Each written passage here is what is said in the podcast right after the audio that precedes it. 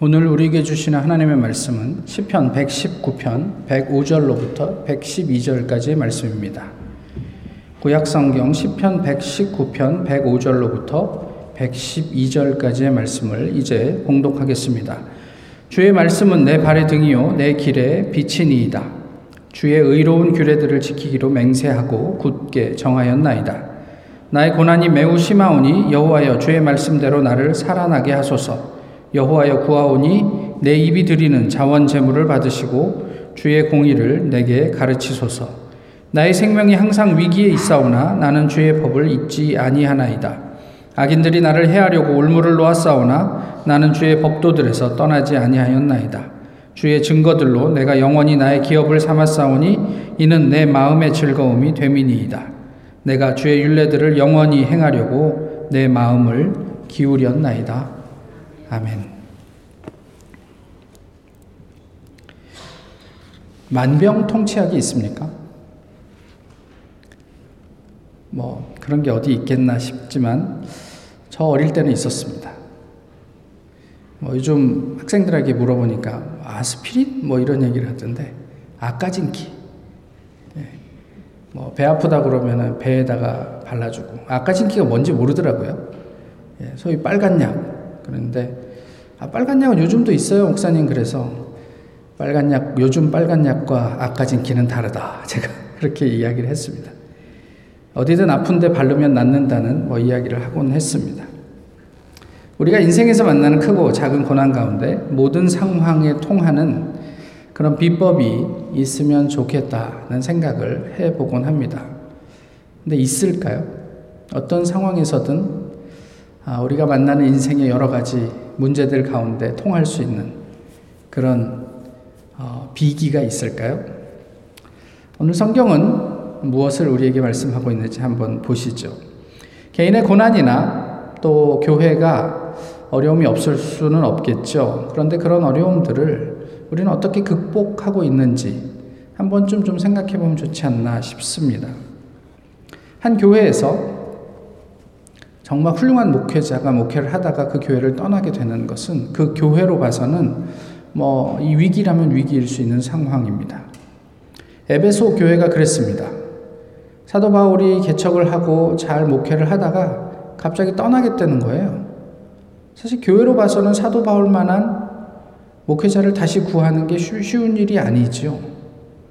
어, 사도 바울은 밀레도 항구에 에베소 교회의 장로들을 불러서 이렇게 이야기를 합니다. 지금 내가 여러분을 주와 및 그 은혜의 말씀에 부탁하노니 그 말씀이 여러분을 능히 든든히 세우사 거룩하게 하심을 입은 모든 자 가운데 기업이 있게 하시리라. 교회 대표들을 어, 이제 모아놓고 이제 내가 교회를 떠나게 될 텐데 이 교회는 앞으로 당신들이 책임지고 잘 감당해 주셔야겠습니다. 라고 말하는 대신 어, 이 에베소 교회를 예수 그리스도와 그 은혜의 말씀에게 부탁을 합니다. 그 우리 주님의 말씀이 이 교회를 든든하게 세우고 지켜주실 것입니다. 어, 이렇게 부탁을 하는 거예요, 장로들에게. 그러면서 무슨 이야기를 했겠어요? 당신들도 이 말씀에 근거해서 말씀대로 이 교회를 섬겨주시기를 바랍니다. 뭐 이런 이야기를 했겠죠. 말씀의 그 능력, 또는 근원적인 권위 예수 그리스도에 대한 신뢰가 사도 바울에게는 목회의 비법이 아니었나 이런 생각을 해보게 됩니다. 그렇기 때문에 사람이나 어떤 기획, 뭐 프로그램 이런 데 교회를 부탁하지 않고 예수 그리스도와 그분의 말씀에 교회를 부탁하고 그는 에베소 교회를 떠날 수 있었습니다. 말씀 수욕의 시대라고 합니다. 그리스도인이 세상의 조롱거리가 되면서 우리가 진리라고 외치는 이 성경 말씀, 말씀이 우리 주변에 들리지를 않는 거예요, 잘. 별로 원치 않아요. 듣고 싶어 하지도 않습니다. 신앙인도 어, 말씀을 뭐 별로 안 믿는 것 같아요. 다시 말씀드리면, 말씀대로 이루어짐에 대한 기대가 별로 없어 보인단 말이에요. 어, 예배 드리는 사람에게 누가 어, 내 말씀대로 이루어진다고 저는 믿습니다. 라고 얘기하지 않을 사람이 있겠습니까? 많은 우리가 생각하는 그 말씀대로는 어쩌면 내 뜻대로, 내가 원하는 대로 이루어짐에 대한 집념, 좋게 얘기하면 이렇고요. 좀 안 좋게 얘기하면 집착이 아닐까 싶은 거예요. 내가 원하는 이것을 하나님께서 이루어 주실 줄 믿습니다. 이게 말씀대로입니까? 아니면 내 뜻대로입니까? 하는 문제인 거죠.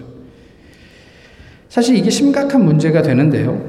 오늘 본문 155절에 보시면 구원이 악인에게서 멀어짐은 악인이 말씀을 구하지 않기 때문이다. 이렇게 말씀하고 있어요. 좀 거꾸로 읽어보면 말씀을 구하지 않는 사람이 구원에서 멀어지게 되고 성경은 그런 사람을 악인이라고 규정하고 있단 말이에요. 그냥 어떤 세상에서 우리가 만나는 뭐 이렇게 범법자들이 악인이 아니고요. 성경은 하나님의 말씀을 구하지 않는 자가 악인이다 이렇게 얘기를 해요. 하나님께서 말씀하신 대로의 하나님의 말씀이 중요하지 않겠습니까? 내가 이해한 하나님이 중요합니까? 내가 이해한 말씀이 중요합니까? 내가 내 삶 속에서 이루어지기 원하는 나의 소원, 그 말씀이 중요하겠습니까? 아니면 하나님의 의지가 중요하겠습니까? 지금 이 이야기를 하고 있는 거예요. 우리도 언제든 자칫 성경이 이야기하는 악인의 어떤 그 지경에 빠지게 될 수도 있다라는 이야기이기도 하죠. 시편 119편은 성경에서 가장 긴 장입니다. 22개의 히브리어 자음을 8절씩 해가지고 총 176절로 구성이 되어 있고, 그러니까 히브리어 알파벳 순서대로 이제 8절씩 이제 기록이 되어 있는데, 사실 알파벳 시편의 백미라고 할 만큼 뭐 아주 훌륭한 구성을 가지고 있는 거죠. 뭐 주제는 말씀입니다. 그러니까 히브리어로 하면 토라인데요. 가르침, 떼지는 교훈 이런 의미를 가지고 있는 토라를 주제로 이제 이렇게 저렇게 이제 말씀과 경험들을 나누고 있습니다. 이 토라를 이제 번역에서는 뭐 율법이나 계명, 물론 말씀, 율례, 법도, 길, 증거 뭐 이런 식으로 다양하게 표현하고 있습니다. 하지만 주제는 이런 거예요. 하나님께서 이 토라를 통해서 우리와 소통하고 계시다라는 이야기고 그 소통의 결과 삶의 실제에서는 어떻게 이 말씀과 부딪혀서 이런저런 고백을 하고 있는지 이런 이야기들을 하고 있는 거죠. 오늘 본문이 그 중에 또 유명한 한 단락이기도 합니다. 주의 말씀은 내 발의 등이요, 내 길의 빛입니다. 라고 시작하는 단락이죠. 사실 본문의 상황은요, 어, 네 글자로 하면 오늘 설교의 제목인데 가운데 세 번째 글자를 비워놓지 않았습니까? 풍전 뭐인 것 같으세요? 풍전 등화 말고 뭐가 있겠습니까? 사자성어에서 오늘 본문의 상황이 그거예요. 내 발의 등입니다. 라고 할 때 이 등은 전기불이 아니죠. 그냥 작은 기름 등불입니다. 기름 등불 하나로 대낮처럼 밝게 할 수 있겠습니까? 뭐 말도 안 되는 이야기죠. 그렇지만 내 한 걸음 앞을 비춰주기에는 충분한 빛인 거죠. 그러니까 이제 이, 이, 이 시편 기자의 이야기가 그런 거예요. 주의 말씀이 내가 한 걸음 내디딜 수 있을 만큼 밝은 빛이 되어 주십니다. 라고 얘기를 하는 거예요. 그렇지만 여전히 두 걸음 앞, 세 걸음 앞은 어둡습니다. 내가 볼 수 있는 상황이 아니에요. 고난의, 고, 난 가운데서 그리고 이 고난을 대하는 태도를 오늘 우리가 읽은 본문이 이제 이렇게 저렇게 여러 가지로 묘, 묘사를 하고 있습니다. 그 내용을 좀 보시면 먼저는 상황이 고난이라고 말씀을 드렸죠. 두 주 전에 콜로라도에 사는 그 군대에서 만난 친구가 전화가 왔습니다. 김광식과는 다른 사람입니다. 예. 상호이가 잘 지내나? 뭐 이런 거죠. 어디 사람인지는 아시겠지만, 어, 이제 교회, 교인들을 데리고 이, 이 친구 그 안수 집사인데, 이스라엘 성지순례를 다녀와야 되는 거예요. 그러니까 주변에 이제 이렇게 좀 편하게 물어볼 수 있는 사람이 저밖에 없으니까 또 작년에 갔다 왔으니까 얼마나 생생하겠어요. 그래서 가서 어, 물어보는 게 첫 마디가 이거예요. 괴한나? 괜찮긴 뭘 어쩌겠어요. 그 거기 다 사람, 사람 사는 데고 뭐 무슨 문제가 있겠습니까? 그렇지만 교회 대부분이 어르신들이라서 그 어르신들을 모시고 가는 이 친구의 입장에서는 부담이 될 수 있죠. 그리고 늘 우리가 접하는 뉴스라는 게 이스라엘과 관련해서는 뭐 어디에 뭐 테러가 있었다, 폭탄이 터졌다, 뭐 이런 이야기니까 이제 마음 한켠엔 좀 그런 부담이 있었던 것 같아요. 뭐 저는 안 그랬겠습니까? 뭐 이스라엘이 출입국 하는데 엄청 엄격하다는데 뭐 어떨까 뭐 이런 생각이 작년만 해도 있었죠. 알지 못하는 지역이나 또 나라를 갈 때 우리가 경험하는 그런 긴장이 있습니다. 또 반대로 너무 잘 알아서 가지는 긴장도 있어요. 그래서 저희는 시카고 남쪽은 절대로 들어가지 않잖아요. 거기에 혹시라도 실수로 들어가게 될라 치면 얼마나 긴장하는지 몰라요. 그런 어떤 긴장과 비교가 되겠습니까만은 어쨌든 오늘 본문에 전체적으로 흐르는 어떤 정서들은 이런 긴장감입니다. 고난을 어떻게 묘사하고 있냐면요. 나의 생명이 항상 위기에 처해 있습니다. 이렇게 이야기를 하고 있어요. 그 다음에 악인의 올무가 사방에 놓여져 있습니다. 언제 어디에서 내가 그 올무에 걸릴지 모릅니다. 삶의 한 걸음 한 걸음이 이런 긴장의 연속이라는 말이에요. 어떤 일을 당할는지, 언제 그런 일들이 닥칠지 알 수 없는 그런 칠흑 같은 어두운 길을 오직 말씀, 그저 한 발 내디딜 수 있을 만큼 밝은 그 정도의 말씀이라도 내가 그것을 의지하며 걸어가 보겠다 라고 하는 그렇게 걷고 있는 한 신앙인의 고백이 오늘 본문에 담겨 있는 거예요. 그러면서 107절에서 이렇게 얘기하죠. 말씀대로 살아나게 하소서. 좀 더 이렇게 해석을 해보면 하나님께서 그 말씀대로 살면 산다고 하지 않으셨습니까? 그러니까 그 약속하신 말씀대로 내가 살아날 수 있도록 도와주십시오. 이렇게 얘기를 하는 거죠. 대신 저는 109절, 110절 보시면 주의 법을 기억하고 주의 법을 행하는 그런 사람이 되겠습니다. 이렇게 얘기해요. 주의 법을 기억하고 행하면 살아날 것이라는 하나님께서 약속하신 그 말씀, 그 말씀에 의지합니다. 이렇게 이야기를 하고 있는 거죠. 그런데 곰곰이 생각해 보면 이게 그렇게 만만한 일은 아닌 것 같아요. 다윗이 사울에게 쫓길 때 사울을 죽일 기회가 있었습니다. 사울이 화장실이 급해서 한 굴에 들어가 볼일을 볼 때 다윗의 주변에 있는 신하들이 하나님께서 당신에게 주신 절호의 기회입니다. 이제 사울을 제거하고 우리가 평안해질 수 있는 기회가 왔습니다. 이렇게 이야기를 하죠. 그때 다윗이 무엇이라고 대답합니까? 하나님의 법을 기억하면서 아니 하나님께서 기름 부으신 자를 내가 손대는 게 마땅하지 않다. 그리고 살려줬으면 좋은데 그런데 굳이 가가지고 접근해서 사울의 옷자락을 자르고 돌아왔단 말이에요. 뭐, 결과적으로 살려줬으니까 별 문제가 안 돼요. 그런데, 그리고 나서 말씀 앞에서 새로운 문제가 떠오릅니다. 그 사무엘상에 보시면 그 이후에 어떻게 다윗을 묘사하냐면 다윗이 그것 때문에 마음이 찔렸다 이렇게 묘사를 해요.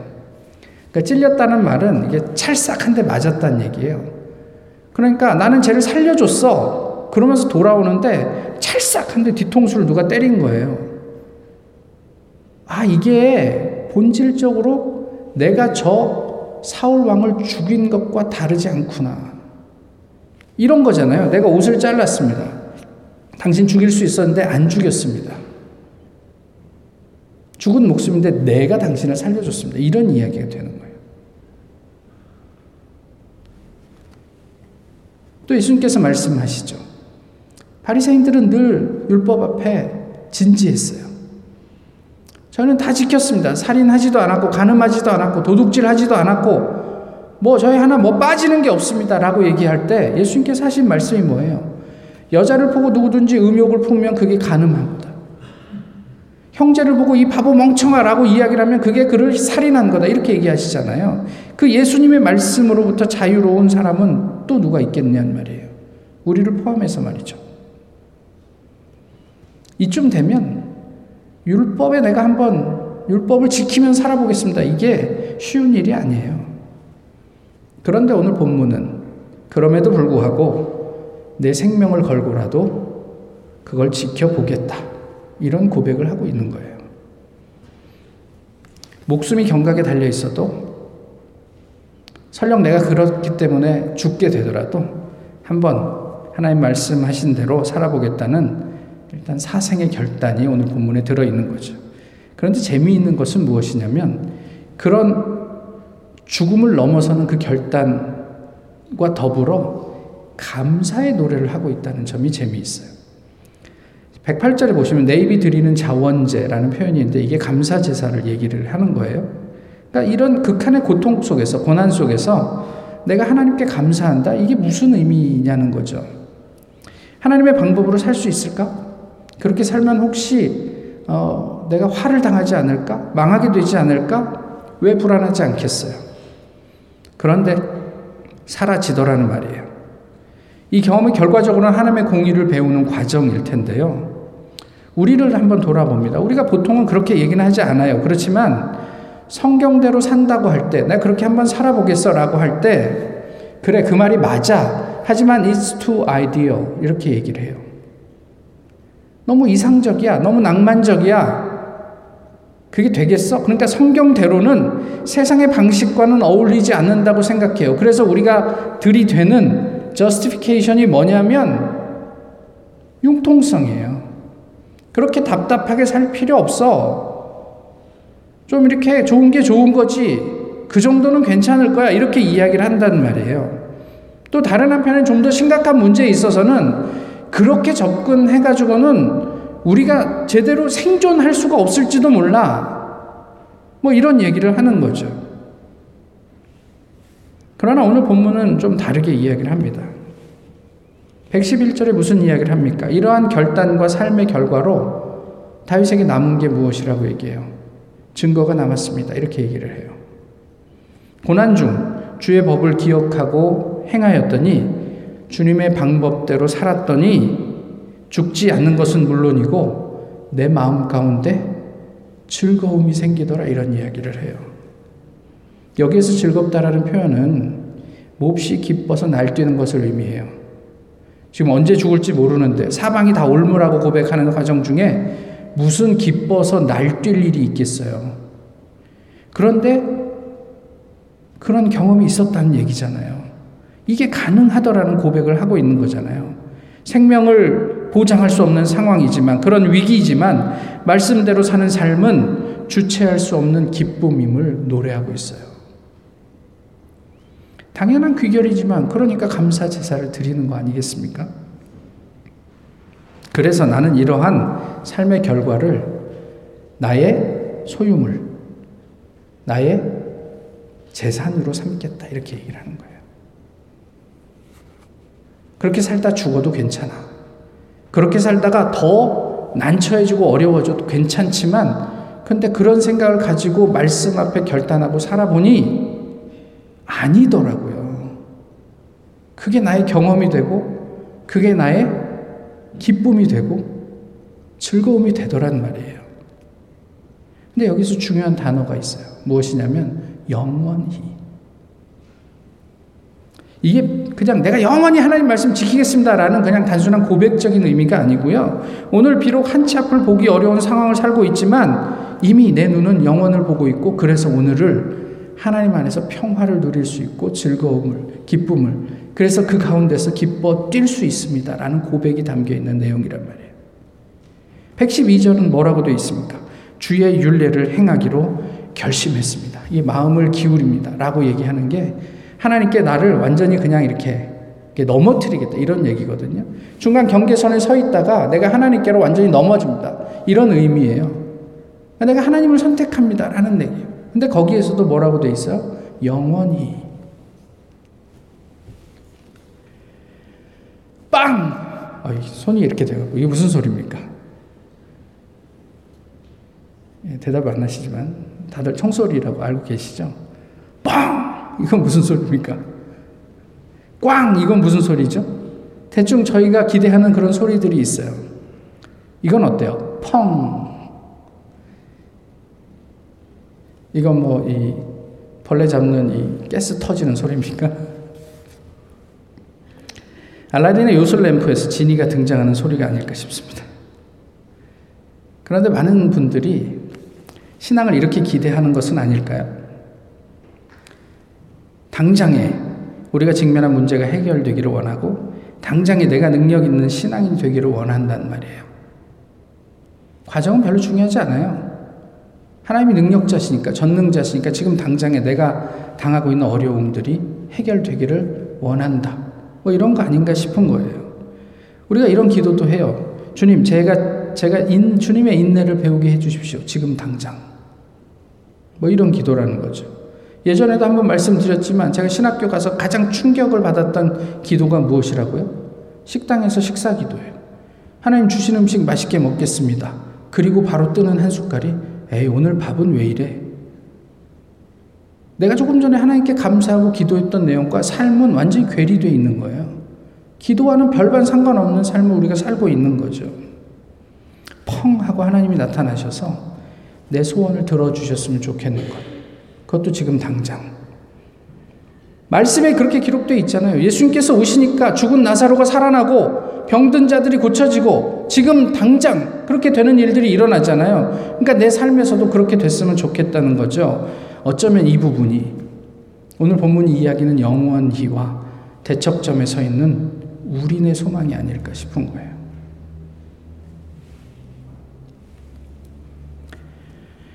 다니엘과 세 친구를 저희가 알고 있습니다. 뭐 몇 년 전 이야기지만 저희가 다니엘서를 함께 이렇게, 이렇게 읽어가면서 그런 이야기들을 자세하게 나누었습니다. 저희가 하는 흔한 오해가 무엇이냐면 다니엘과 세 친구가 신앙적인 영웅이라는 거예요. 와, 그 사람들은 사자굴에 들어가서도 살아남았고 풀무불에 들어가서도 머리카락 하나도 그을리지 않고 나왔다. 뭐 이런 이야기들을 우리가 하고 있죠. 그러나 다니엘서는 그런 이야기를 우리에게 해주지 않아요. 그들의 신앙은 그 이면에 철저한 훈련과 실험, 이건 사실 모험이라고 해야 될 텐데, 그리고 습관의 결과였음을 보여주고 있어요. 다니엘과 세 친구가 어느 날 갑자기 신앙의 영웅이 된 게 아니라 그들의 일상 속에서 내가 하나님을 선택하고 하나님과 동행하고 그렇게 해서는 네가 그 나라의 지도자가 되기 어려울 거야. 네가 그렇게 해서는 왕에게 이쁨을 받기 어려울 거야라는 상황 속에서도 하나님을 포기하지 않았다. 그렇게 모험을 걸었다. 그렇게 내가 죽어도 괜찮아. 그리고 내가 그 죽음을 불사하겠어. 그래도 하나님을 선택하는 게 더 가치 있어. 라는 삶의 모습 속에 하나님께서 그들을 어떻게 인도하시는가를 보여주는 이야기예요. 영웅을 만들려는 이야기가 아니라 일상 속에 그들이 선택한 하나님이 어떤 존재인지를 보여주기 위한 이야기란 말이에요. 그들의 일상이 누적되고 축적되어서 그들은 사자굴에도 들어갈 수 있었고 풀무불도 내가 감수하겠다 라고 그 안에 들어갈 수 있었던 거란 말이죠. 그래서 자기의 목숨이 걸려 있어도 하나님의 말씀과 타협하지 않았어요. 그 결심이 오늘을 사는 우리에게도 증거로 남았다. 성경이 우리에게 전해주는 바예요. 너희도 그런 뭐 위대한 영웅적인 신앙이 되라 이게 아니고 그들의 삶이 우리에게도 증거로 남았어요. 이제 어떻게 살래? 이걸 묻고 있는 얘기죠. 하나님의 말씀을 믿으십니까? 예, 대답이 없으시고 하나님의 능력을 신뢰하십니까? 잘 못 믿으시겠어도 작은 것에서부터 한번 해보시면 어떨까 싶어요. 다니엘과 세 친구가 그랬던 것처럼 내가 우상의 제사를 드리고 나온 고기는 먹지 않겠습니다.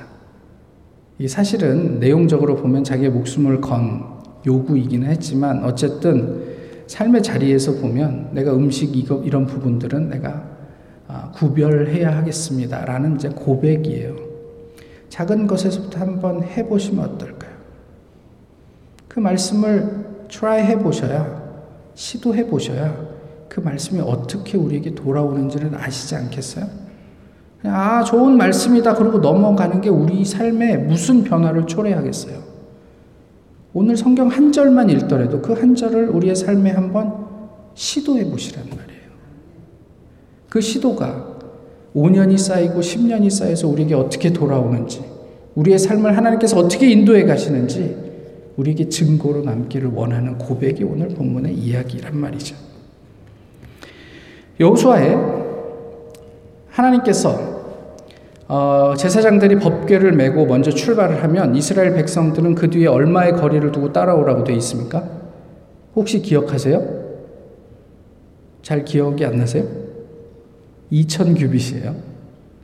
2000 규빗은 요즘 거리로 하면 1규빗이 여기, 여기서부터 손끝까지거든요. 보통 그냥 50cm라고 평상 45에서 50cm 정도, 50cm 계산 편하게 그러면 2000큐빗은 1km 정도 되는 거예요.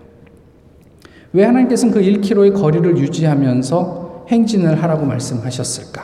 이게 궁금한 거죠. 어, 요즘은 뭐 내비게이션이 있어서 그런 고민이 없습니다. 그런데 제가 처음 미국에 왔을 때만 해도 내비게이션이 없죠. 그때 있긴 했지만 너무 비쌌어요. 그러고 그러니까 늘 이제 없이 그냥 대충 지도 보면서 어떻게든 찾아가는 거예요.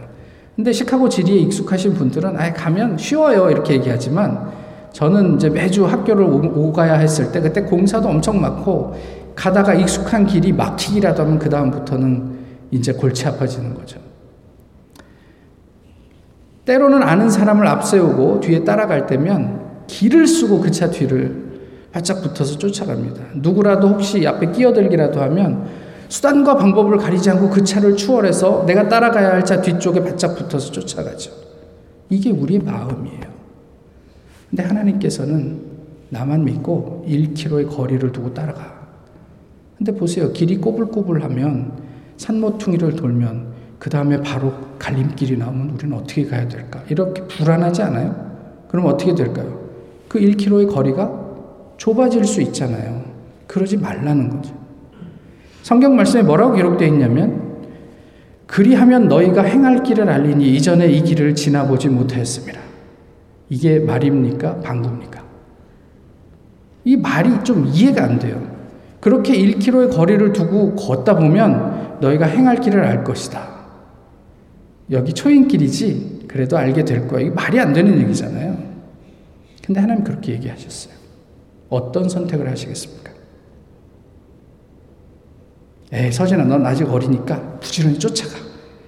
그래서 보이는 데까지 가서 어디로 가는지 아빠한테 얘기해줘. 그래서 보내놓고 우린 좀 지키는 척 쫓아가서 어디로 가디? 어, 저 오른쪽으로 가던데? 그래, 가자. 이렇게 할 수 있는 거예요. 아니면 그래, 한번 하나님 말씀하셨으니까 그렇게 가보자 할 수 있는 거예요. 우리가 일상에서 그런 어떤 하나님의 요구 앞에 어떤 선택을 하게 될까? 이런 이야기예요. 별것 아닌 것 싶지만, 에, 이게 쉽지 않아요. 그렇지만 그렇게 해야 합니다. 그래야 그것이 우리의 증거가 된다. 그것이 신앙생활하는 기쁨이 된다. 오늘 본문의 이야기입니다. 56절. 내 소유는 이것이니 주의 법을 지킨 것입니다.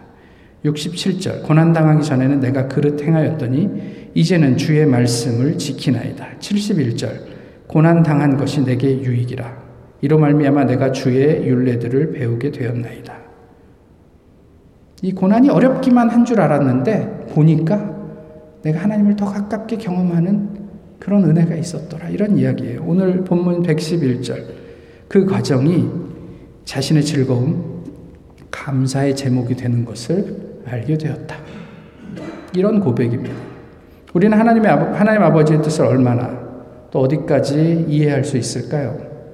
하나님께서는 우리에게 얼만큼 그 모든 것들을 말씀해 주실까요? 어릴 때 자기 부모가 못마땅했던 부끄러웠던 한 사람이 있어요. 아버지는 다리가 한쪽이 없는 장애를 가지고 계시고 어머니는 어, 그 글의 표현대로 얼굴이 곰보였어요. 그리고 늘 초등학교 시절, 어린 시절에는 그런 부모님들이 부끄러웠어요. 그런데 어느 날 그 주변에 있던 어른 한 분이 너희 부모님의 비밀을 얘기해 줄까? 너희 아버지가 왜 다리가 불편한지 알아? 6.25 전쟁에서 나라를 구하기 위해 싸우다 총상을 입었는데 그때 뭐 이렇게 밀리고 후퇴하는 과정에서 치료가 적절하게 이루어지지 않아서 다리를 하나 잃게 되셨어. 너희 어머니는 왜 그렇게 되신 줄 알아? 너희 어릴 때 너무 가난해서 너를 안고 직장에 출근했는데 그리고 방 한켠에 너를 누워놓고 재봉질을 할 때 거기에 불이 나고 말았지 뭐야. 모든 사람이 말리는데 너를 구하려고 그 불길에 뛰어들어서 너를 구해 나오다가 입은 화상 상처야. 이제까지 내가 부끄러워했던 그 부모님의 모습, 내가 알지 못했던 그 상황, 그리고 이제 새롭게 경험하는 그 부모님의 모습. 오늘 우리가 하나님과의 관계 속에서 어떤 하나님을 경험하고 있는 거예요? 왜 내 요구는 들어주시지 않습니까? 왜 나는 여전히 이렇게 곤고하고 힘들고 어디에서 내가 죽을지 모르는 이런 위험 속에서 살아야 합니까? 그런 하나님입니까? 아니면 그래요. 그래도 어차피 인명은 제천이니 내가 하나님께 나의 모든 것을 걸어보지요. 그런 하나님입니까? 헨리 나우엔이라는 사람이 하버드 대학의 교수로 재직 중에 정신 발달 장애가 있는 분들의 공동체를 방문했습니다. 그리고 그 사람들과 만났어요. 그때 그분들이 질문합니다. 너는 누구냐? 아, 이 헨리 나우엔이 대답합니다. 어, 나는 하버드 대학의 교수다. 그러니까 그 사람들이 뭐라고 답을 했겠어요? 하버드가 뭐냐? 이분이 갑자기 당황스러웠어요. 다른 어디에 가서도 부차적인 설명이 필요 없었어요. 저는 하버드 대학의 교수입니다. 그러면 그것으로 다 설명이 됐어요. 그래서 이렇게 대답을 했습니다. 세계 최고의 대학이다. 그래서 공부하고 싶은 사람들이 모여서 전 세계에서 모여서 함께 공부하는 곳이다. 그랬더니 이 사람들이 또 질문합니다. 왜 공부를 하려고 그래? 이렇게 당황스러운 상황이 이어졌습니다. 그리고 그날 저녁 그는 그 자신의 일기에 이렇게 썼습니다. 여기에 있는 분들에게 내가 어떤 인물인지, 얼마나 대단한 사람인지 오늘 나는 매우 설명하기가 어려웠다. 그런데 어쩌면 나의 오래된 영혼의 방황을 여기에서 마무리 지을 수 있을지도 모르겠다. 왜냐하면 이들은 하나님이 인간을 대하는 방식과 가장 유사한 방식으로 나를 대하고 있다. 오직 나의 이름 헨리로. 뭐 아이비 리그의 교수를 두루 거치면서 많은 사람들의 찬사를 받는 그런 자신의 입장이 늘 고민스러웠어요. 이게 하나님의 길인가? 그러나 오늘 그 자리에서 그의 일기를 쓰던 당시에 어쩌면 나는 이 오랜 방황을 끝낼 수 있을지도 모르겠다 이렇게 생각을 하고 그는 자기의 모든 커리어를 내려놓고 캐나다에 있는 데이브레이크 공동체에 들어갑니다. 그리고 죽을 때까지 그곳에서 그들과 함께 살았고 외부에서 강연 요청을 받을 때 뭐 늘은 아니지만 자주 그곳에 있는 사람을 대동하고 함께 여행을 하고 그 안에서 하나님을 경험하는 이야기들을 많은 책들로 남겨두었어요. 무엇으로 우리의 삶을 꾸릴까요? 오늘 이 시편의 기자가 경험하는 풍전 등화의 위기 속에 우리는 어떻게 풍전, 평화를 누릴 수 있을까? 시편 119편 9절 청년이 무엇으로 그 행실을 깨끗하게 하리이까? 주의 말씀만 지킬 따름입니다. 주의 말씀만 지킬 따름입니다. 이것이 우리의 신앙생활뿐만이 아니라 우리의 일상과 삶 전체에 하나님께서 우리에게 허락해 주신 비법이 되기를 소망합니다. 기도하겠습니다. 주님께서 약속하신 말씀이 우리에게 있습니다. 허투루 듣지 않게 하옵소서. 모든 인생의 구비구비마다 그 말씀이 우리에게 증거로 남게 되기를 원합니다. 폭풍 전야의 위기 속에 주님 허락하신 풍전 평화의 은혜를 누리게 하옵소서. 예수님 이름으로 기도하옵나이다. 아멘.